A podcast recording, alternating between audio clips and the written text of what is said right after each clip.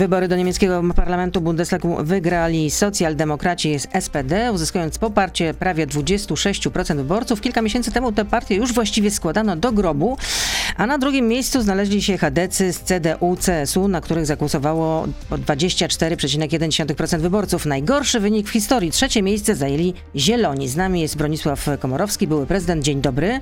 Dzień dobry pani, witam państwa. Jest pan zaskoczony nieco tym wynikiem?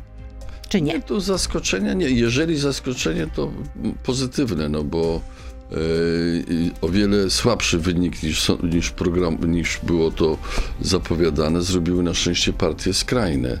To znaczy i komuniści zrobili bardzo słaby wynik e, i e, alternatywa dla Niemiec, skrajnie prawicowa. Antyeuropejskie partie e, nie zrobiły dobrego wyniku. No jest, e, ten wynik jest, e, był przewidywany mniej więcej. No tu walcz, walcz, walka była bardzo wyrównana i warto jednak zwrócić uwagę, że w dalszym ciągu na scenie niemieckiej te dwie partie tradycyjne Dominują. Dominują one jednak y, y, między Ta różnica nie jest aż tak wielka między jedną partią a drugą. nie, nie no ale można nieduża, ale ona może być znacząca, dlatego że po raz pierwszy y, w Niemczech będzie chyba musiała powstać koalicja składająca się z trzech partii. Mm, To te negocjacje mogą To jest, trochę potrwać. to jest nowe. I tutaj języczkiem uwagi, a właściwie będą dwa języczki uwagi, bo to będą zieloni i to będzie, będą liberałowie, których wyniki są, no, liberałowie trochę sporo słabiej, ale jednak bez nich koalicji się nie sklei. Więc y, prawdopodobnie chyba już nie, nie wchodzi w grę, bo obie partie zapłaciły za to za dużą cenę polityczną, za kompromis programowy. Nie da się odtworzyć pewnie wielkiej koalicji CDU-SPD, ale p- więc będzie jakaś konkurencja o to, kto przekona zielonych i liberałów. A będzie musiał przekonać i jednych, i drugich. A co ten wynik wróży dla Polski? Chyba Kontynuacja? Myślę, że na pewno będzie kontynuowana dotychczasowa polityka niemiecka, polegająca na tym, że stosunki z Polską są traktowane jako na tyle ważne dla Niemiec jako sąsiada, że nie, polityka niemiecka będzie, tak powiem, trochę wszystkie polskie grymasy i różne e, takie dziwne zachowania, no w rodzaju na przykład zapowiadanych żądań reparacji wojennych, a potem nie robienie z tym niczego, jak to obecny rząd. Y, Oni traktują to jako, no, dzisiaj jest tak, ale jutro może będzie lepiej. Więc nie, niemiecka polityka wobec Polski zakłada y, zawsze budowę relacji dobrosąsiedzkich, ale niewątpliwie CDU było bardziej zaangażowane w, Czyli partia w Angeli Merkel? Angeli Merkel była zaangażowana w, w jakby lewarowaniu Polski, podnoszenia znaczenia Polski w ramach Unii Europejskiej, licząc na to, że Polska, Francja i Niemcy trochę na zasadzie wzajemnego równoważenia swoich potencjałów, do czego była właśnie Polska potrzebna, e, że będzie odgrywała istotną rolę w procesie integracji europejskiej. To był trójkąt weimarski na przykład. No dzisiaj to już jest passé, ale w polityce niemieckiej w dalszym ciągu y, jest miejsce na dobre relacje z Polską. Jeśli rząd stworzy, stworzą socjaldemokraci, to niewątpliwie będą zwracali większą uwagę na to, aby na gruncie Unii Europejskiej y, pilnować bardziej zasad państwa prawnego, także w sąsiedniej Polsce y, i toczyć pewną, pewną batalię o rozwiązania ogólnoeuropejskie, które będą także, których będą oczekiwali od strony Polski. Ryzykiem jest y, w tej, przy tych wszystkich zmianach to, że socjaldemokracja niemiecka E, może, może żeby nie, obra- nie, obra- nie obrazić ich, ale no, znaczna część polityki niemieckiej, no jednak w jakimś sensie, mówię z przenośnią, jest ogrzewana na gaz rosyjski y, i rosyjs- rosyjskie pieniądze, no bo jednak Schroeder, Czyli można wróżyć, że Schroeder będzie jest- zbliżenie z Rosją. no, Schroeder jest y, y, wiceprezesem Gazpromu, prawda? Były, Były kanclerz lewicowy niemiecki.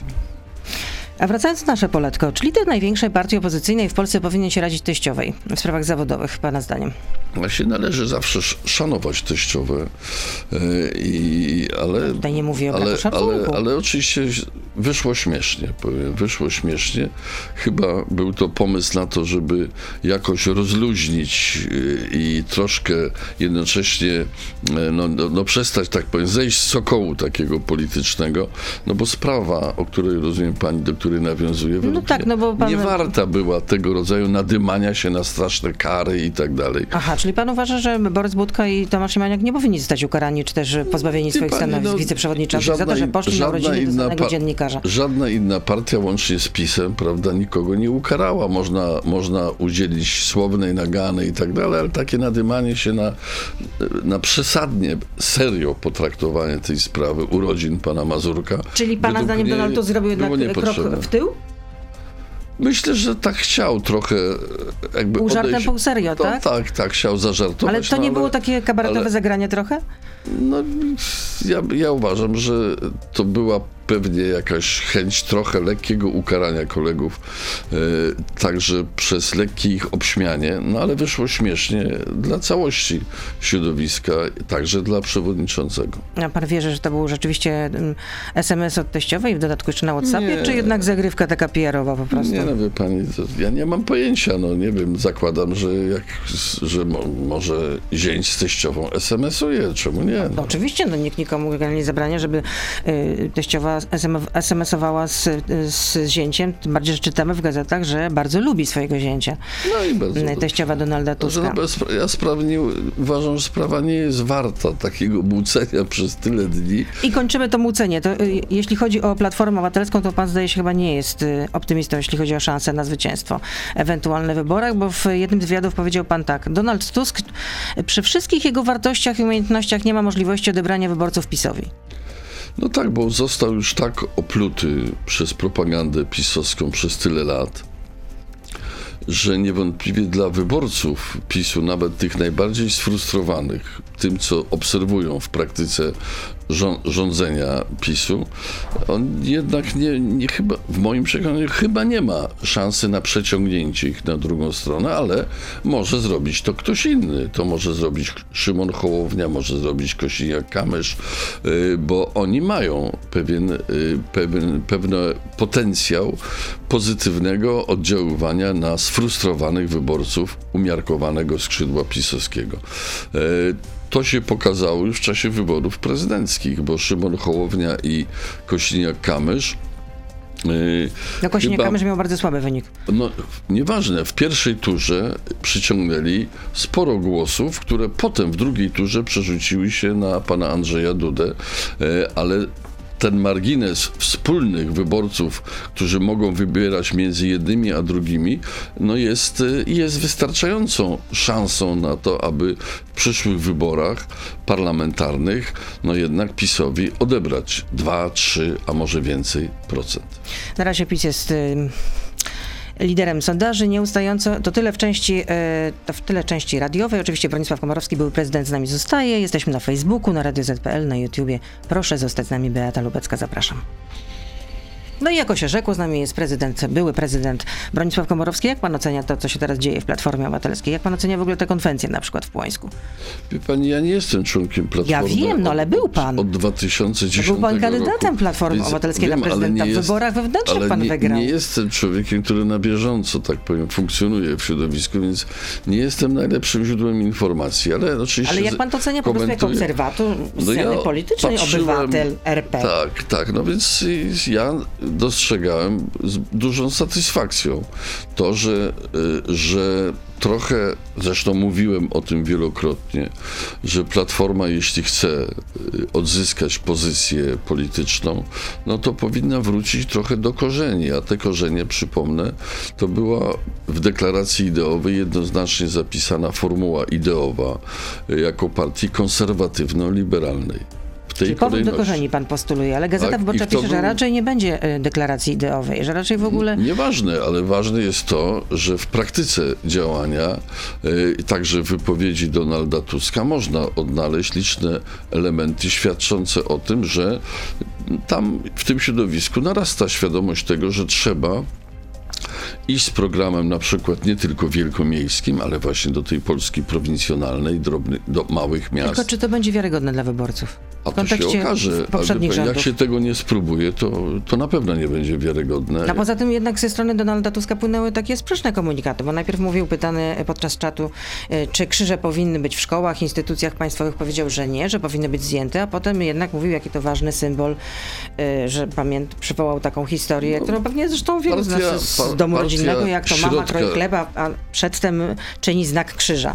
No i bardzo dobrze. Mi, akurat mnie się to podobało, takie nawiązanie świadome, pokazanie, że wyrasta się właśnie z tego rodzaju tradycji, gdzie chleb jest szanowany, gdzie chleb się y, mama czy babcia, y, u mnie w domu też to zawsze było, jeszcze ja to nawet praktykowałem, się chleb żegrało, prawda? I to są, ja uważam, że należy wydobywać i z własnego życia, z własnego doświadczenia to wszystko, co może budować y, wspólnotę ludzi, którzy jednocześnie marzą o Polsce nowoczesnej, otwartej na świat, a nie zaściankowej.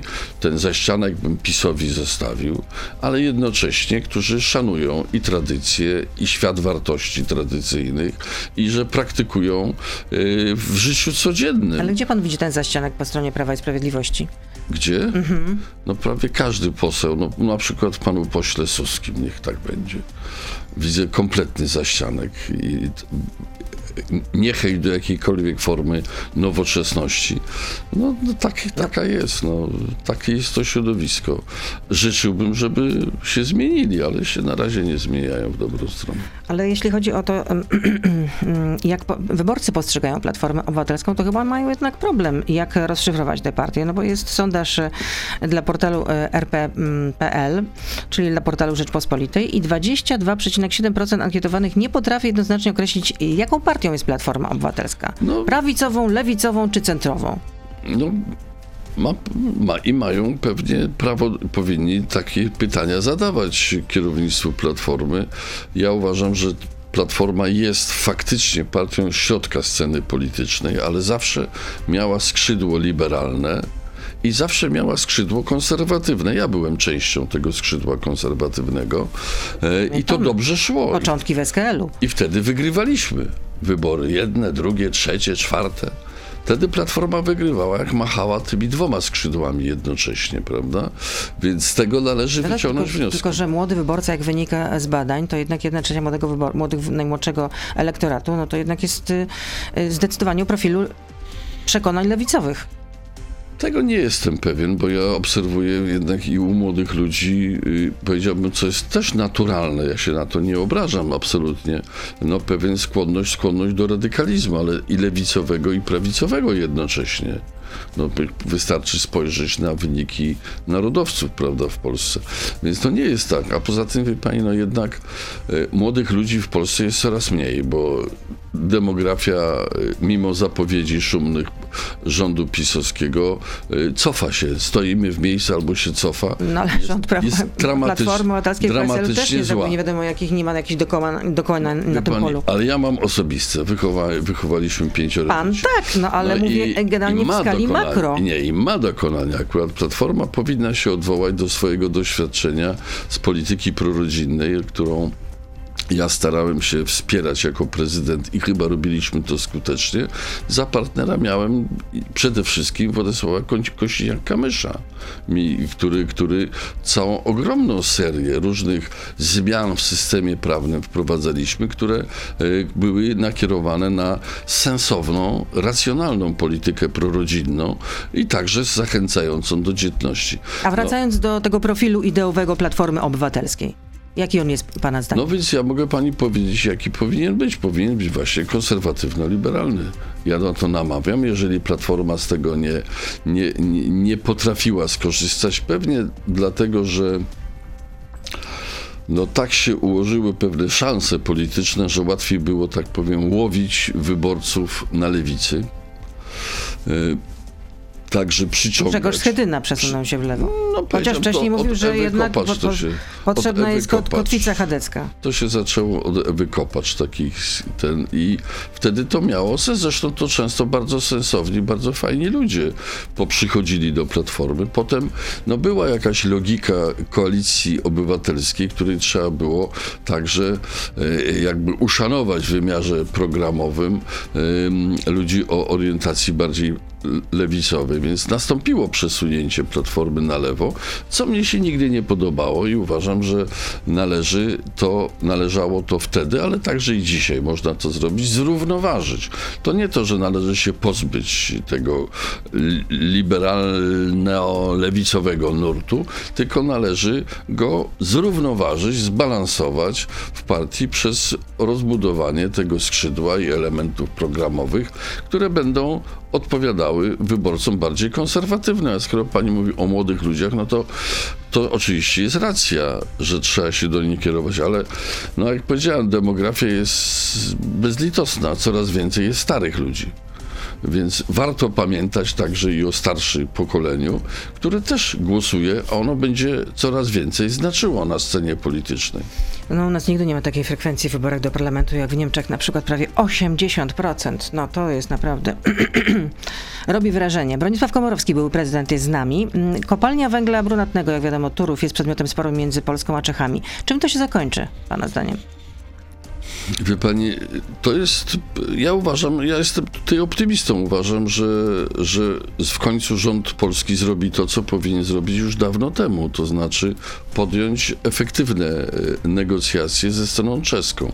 No ale premier mówi, że żeby- ciężko będzie doprowadzić do porozumienia przed wyborami. No wie pani, w ogóle będzie bardzo ciężko. To trzeba było zrobić to dużo wcześniej, a nie teraz. Teraz oczywiście jest logika wyborcza, ale pan premier przespał rok co najmniej, bo Czesi się domagali dużo wcześniej y, swego rodzaju wysiłku finansowo-organizacyjnego ze strony Polski, który by respektował ich interesy i potrzeby ludności tam. No jak można prowadzić negocjacje ze stroną czeską, jeżeli się tam w, w Polska nie ma w Pradze nawet do tej pory ambasadora. No przecież to jest skandal. No kto za to odpowiada? No a czy ktoś w ogóle za to Czy odpowie? ktoś- no bo na dziś to ta kara wynosi traktuje te 16 milionów złotych, chociaż e, zapowiedzi strony polskiego rządu są tace, takie, że nie zapłacimy, nie zapłacimy ani jednego eurocenta. No, wie pani, to są takie gadania mające na celu zrobienie dobrego wrażenia na wyborcach w Polsce.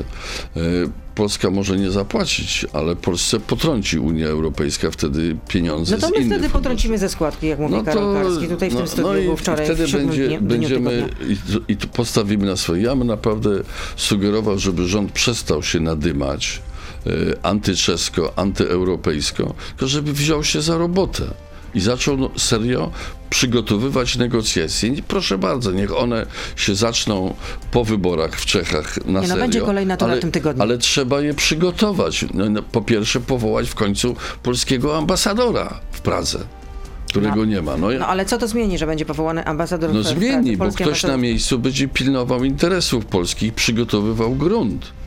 No tak się uprawia politykę międzynarodową i dyplomację. Polska nie uprawia żadnej dyplomacji, bo tej dyplomacji de facto nie ma. Ona jest bez znaczenia. To jest jedno.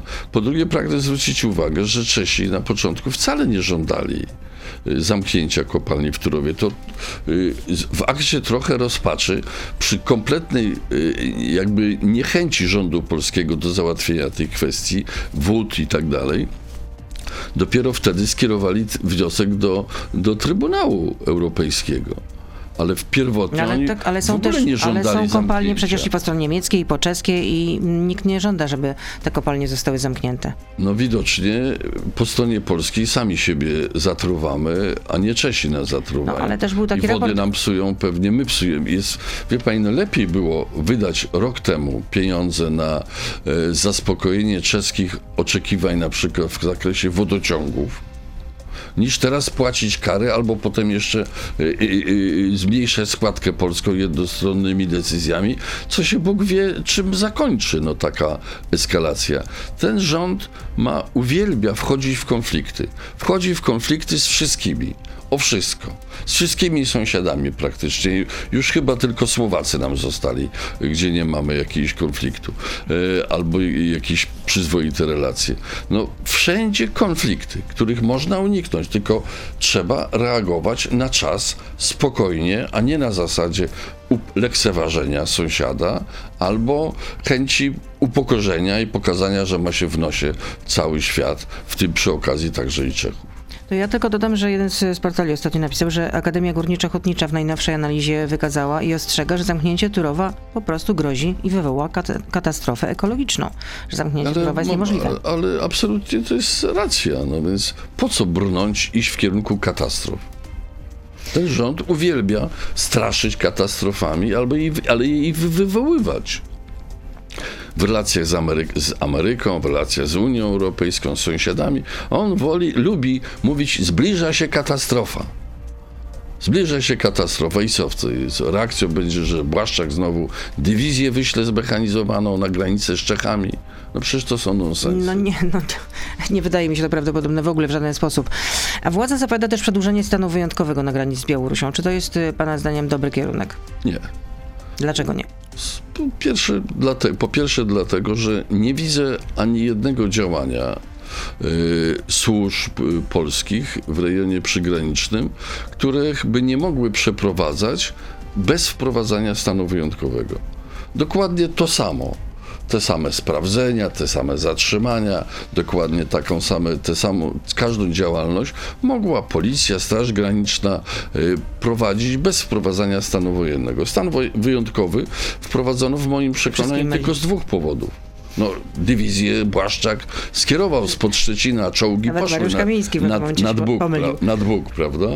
No więc to jest uzasadnione. To jest ważne, czy w stanie wyjątkowym warto ściągać czołgi na teren objęty stan, stanem yy, wyjątkowym. No oni to wprowadzili tylko z dwóch powodów. Pierwszy powód to taki, żeby nie dopuścić dziennikarzy tam. To jest ewidentne potrzebne dla nich, dla rządu, a drugi to po to, żeby nie dopuścić aktywistów różnych organizacji, które tam rzeczywiście, y, no można powiedzieć, robiły zamieszanie, kierując się szlachetnymi pobudkami. Ale to są jedyne dwa, dwie istotne przyczyny, dla którego wprowadzono stan wyjątkowy oraz no, w celach propagandowych, no bo ludzie, y, wie pani, nie liczą kosztów ile kosztuje ściągnięcie tej dywizji ze Szczecina, czołgów i tak dalej. Nie liczą, nie mają prawo do tego, ale wiedzą jedno, no ściągnięto czołgi, to jest bezpiecznie. No więc jest to zamysł propagandowy oddziaływania na opinię publiczną. No ale jest też sondaż Ibrisu dla poniedziałkowej Rzeczpospolitej i z tego sondażu wynika, że zdaniem większości respondentów stan nadzwyczajny we, we wschodniej Polsce powinien trwać aż do czasu ustania problemów z imigrantami. No ludzie kupili taką narrację, e, takie, takie opowiadanie, że czołgi spod Szczecina zatrzymają jak... imigrantów, mhm. prawda? A ja uważam, że nie zatrzymają, więc to oczywiście to potwierdza ten wynik, to co mówiłem. Ludzie w Polsce, jak w każdym innym kraju, lubią taką rzecz, ale kosztów nie liczą. Ale jak rozwiązać w takim razie ten problem? Pani, sprawa jest według mnie niestety z gatunku raczej nierozwiązywalnych i ten rząd czołgami, tymi zasiekami też nie rozwiąże tego problemu. Czego dowodem jest to, dywizja zmechanizowana jest nad Bugiem, zbudowane jest, prawda, zasieki, a przejście jest, ludzie cały czas przechodzą. Ale Litwa i Łotwa też prowadziły przecież sceny nadzwyczajne, czy też wyjątkowe, ale Litwa i Łotwa też prowadziły tam sceny no tak, nadzwyczajne. I cały czas, i cały czas ci migranci przechodzą. E, to nie jest, i ten płot, czy ten, te zasieki, one no, się ale okazują, to w takim razie co zrobić? Nieskuteczne. Według mnie Pierwsza rzecz to trzeba, według mnie jedyna możliwość to jest powstrzymania przynajmniej częściowo tego, e, te, tego procesu przez nacis naciśnięcie jeszcze mocniejsze na Białoruś. Tego Polska sama nie może zrobić. Gdyby Polska miała, tak powiem, mówiąc tak kolokwialnie, dobre układy w Unii Europejskiej, to byśmy prawdopodobnie mogli uzyskać e, taką bardzo zdecydowaną postawę, na przykład zwiększające sankcje nakładane na Białoruś przez świat zachodni, sankcje, które leżą u fundamentu tego, że y, Łukaszenko próbuje się odegrać w tej chwili. Ale tylko zwiększeniem nacisku na Białoruś według mnie można uzyskać jakiś w miarę trwały efekt w postaci wycofania się Białorusi, choćby częściowo, z tych faktycznie prowokacji na granicy.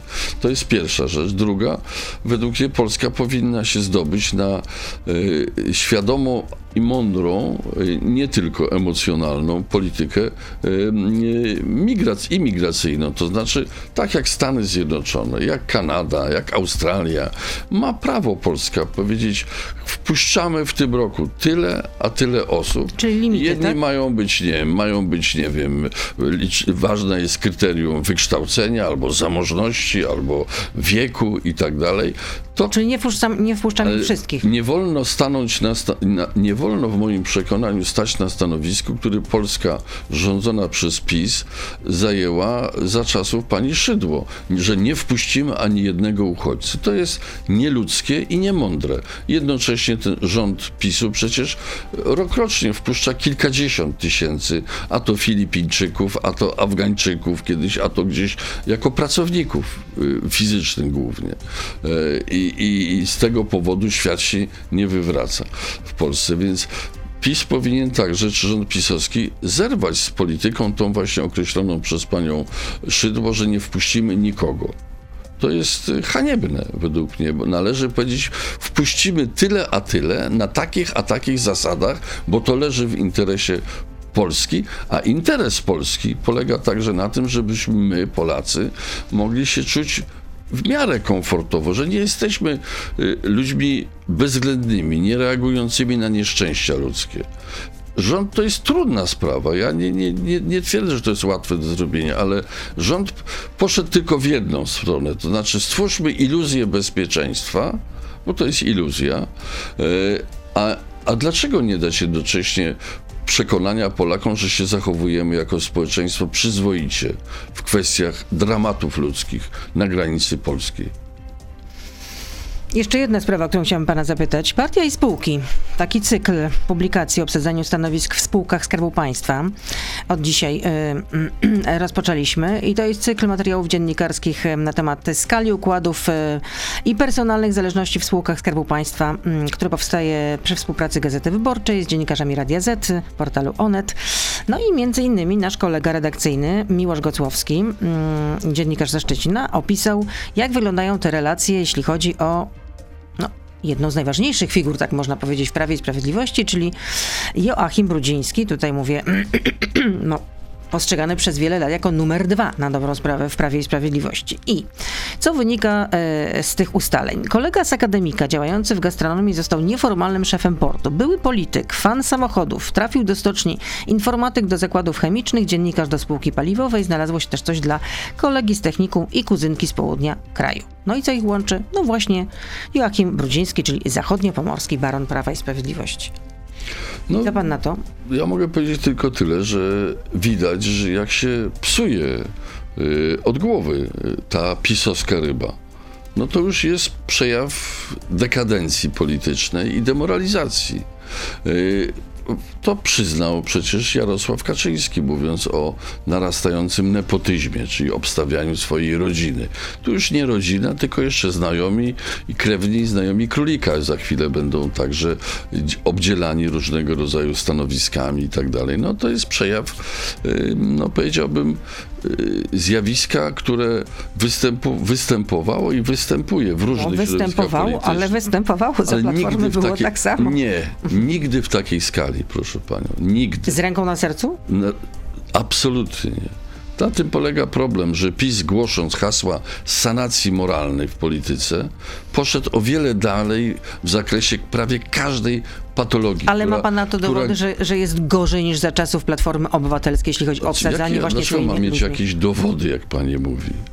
to jest moje odczucie i ogromnej większości Polaków. Wie pani, takiego zjawiska, takich zjawisk, nie wiem, no, bezkarności na przykład, przy marnowaniu pieniędzy, nie wiem, powiedzmy te kopertowe sprawy, prawda, tych wyborów, no przecież czegoś takiego nie było, no dawniej by rozszarpano takiego polityka Platformy Obywatelskiej. A gdzie dzisiaj? Gdzie pan Sasin? Dalej zarządza, prawda, całym majątkiem państwa polskiego, mimo że zmarnował yy, sied, nie wiem, kilkadziesiąt milionów złotych. A gdzie jest Sasinie odpowiedzialny? i- i- Niech jego- pani pokaże gdzieś, gdzie zmarnowano, pisze- gdzie za czasów Platformy zmarnowano miliard złotych na chybioną, błędną inwestycję w Ostrołęce. No, gdzie jest odpowiednik tego? Nie ma. To samo jest tak samo jest z wszystkimi spółkami Skarbu Państwa.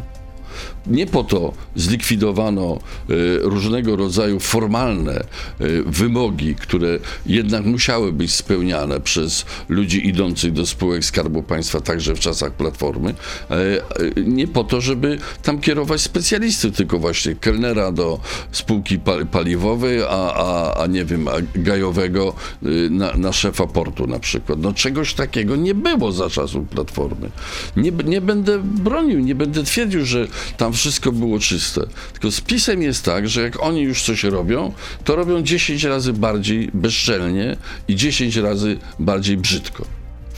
Są jeszcze pytania do pana prezydenta e, ze strony naszych słuchaczy. Jaka była najtrudniejsza decyzja podczas pana prezydentury? Najtrudniejszą decyzją była decyzja w sprawie OFE. Yy, bo tu były absolutnie dwie ważne racje, które trzeba było dokonać wyboru, no bo rząd odpowiednią ustawę skierował do podpisu, yy, czy do parlamentu, a parlament do podpisu do mnie. Bo to dwie racje. Jedna kwestia zaufania obywateli do państwa i stabilność systemu, mm, a drugą racją były potrzeby finansowe ważne z państwa z punktu widzenia e, uratowania polskiej gospodarki przed kryzysem w strefie euro. No przede wszystkim obniżenie deficytu. No i, i to się, i to, i to, więc to są dwie poważne racje. I ważenie tych racji. I nie żałuje pan swojej decyzji? Ja pani powiem tak. Ze względów wyborczych na pewno by mi to służyło, gdybym zakwestionował, ale miałbym wyrzuty sumienia, że być może przyczyniłbym się do do tego, że nie ominąłby nas kryzys europejski, a ominął, prawda? I finanse państwa polskiego zostały uratowane. No tak, ale wielu Polaków było zawiedzionych, przecież obiecywano Tak, nam, że będą pani- e, wakacje pod palmami, a potem okazało się, że to, to, to są pieniądze publiczne, orzekł to Trybunał Konstytucyjny, No, przecież to, są, to były nasze pieniądze, które wszystko. odkładaliśmy Widzi pani, na drugi filar. Na to, o, to jest dobre. Była platforma, zabrała trochę. Ja był to rzeczywiście bardzo trudny wybór. Potem przyszedł, Połowę. potem przyszedł PiS i zabrał wszystko, nie mrgnąwszy nawet okiem. Bronisław pyta, mm, czy zdarza się panu prezydentowi chodzić na imprezy urodzinowe bądź imieninowe do polityków z Prawa i Sprawiedliwości? Miło mi, że spotykamy się na antenie, Bronek z Bronkiem, ale chcę powiedzieć, że ja na imprezy pisowskie nie chodzę i już trochę, ale wiele lat temu miałem bardzo wielu znajomych i przyjaciół w tym środowisku, szczególnie z czasów jeszcze opozycji antykomunistycznej i wtedy bywałem, ale mm, ja uważam, że e, rozumiem, że też pan nawiązuje do kwestii urodzin pana Mazurka. Zapewne. Zapewne, więc ja powiem panu tak, no jak już jest się w, jak jest się w polityce, to trzeba e, bardzo uważać na to, żeby z jednej strony nie popaść w zacietrzewienie takie osobiste, że komuś ręki się nie podaje, z kimś się nie wita, a takie sytuacje bywały. Nie będę wymieniał nazwiska, ale pamiętam jeden z moich dawnych kolegów z podziemia, nawet mojej żonie dzień dobry nie mówi, bo się bał reakcji własnego środowiska. Gdyby, więc y, trzeba uważać z taką przesadą, ale również trzeba uważać z tym, żeby ludzie nie, nabra, nie nabierali przekonania, że spór polityczny, który się toczy między innymi w mediach, jest udawany, jest nieprawdziwy, że jest teatrem tylko i wyłącznie. Więc no, trzeba ludzi traktować normalnie i naturalnie, także i konkurentów z innych partii politycznych. To znaczy No dobrze, ale jak, ale jak toczymy bardzo taki ostry jak spór na, na spotyka- forum parlamentu, no to w takim razie nie możemy, to politycy z, z obydwu stron bar- barykady nie mogą się spotkać Mogą, tylko muszą na się starać. imprezie? Mogą, ale wie pani, absolutnie. Ja uważam, że no tak jak się na opłatku chcielibyśmy za moich czasów się spotykali ci, którzy chcieli. Jarosław Kaczyński ostentacyjnie nie przychodził, prawda? Nie podawał ręki, nie mówił dzień dobry. No ale to taki ponury typ.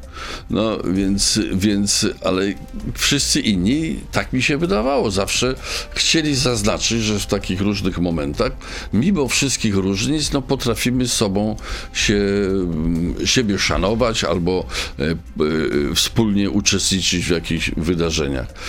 Tymi wydarzeniami mogą być także imieniny i urodziny, czemu nie? E, Ja pamiętam takie czasy, to były bardzo miłe czasy, kiedy w polskim parlamencie e, była taka wymiana towarzyska międzyklubowa, że przychodzili na przykład na imieniny jakiegoś, prawda, nie wiem, szefa klubu i tak dalej, przychodzili też przedstawiciele innych klubów i było w porządku, to należy w tą stronę dążyć, ale tak, aby nie stworzyć nieprawdziwego wrażenia, że spór jest udawany.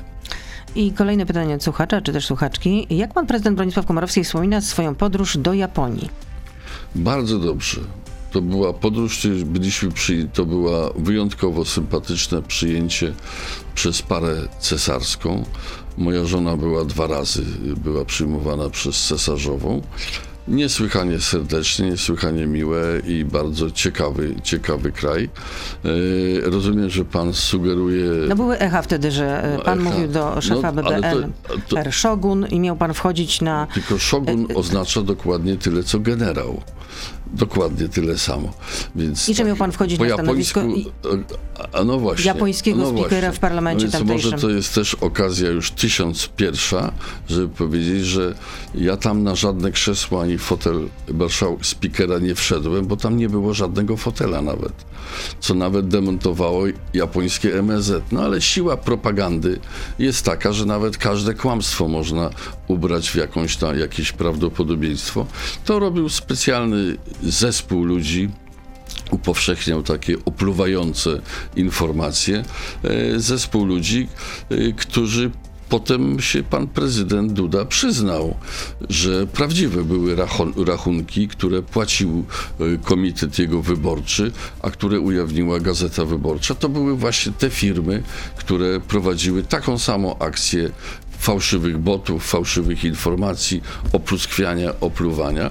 Więc ja dzisiaj patrzę tak z pewnego dystansu, myślę sobie, no teraz sam czujesz, co to, co to znaczy, jak też jest przecież i, i obecna ekipa władzy jest e, obiektem czasami bardzo niewybrednych y, ataków. I ostatnie pytanie. Władysław pyta, kiedy pan prezydent był ostatni raz na polowaniu? Przedwczoraj. A obiecywał pan w kampanii, że nie będzie już polował. nie, obiecywałem, że w czasie prezydentury nie będę strzelał. A polowanie, proszę panią, to jest nie tylko strzelanie, tylko to jest jednak, to jest towarzystwo kolegów, to jest kontakt z przyrodą, to jest kontakt z obyczajem łowieckim.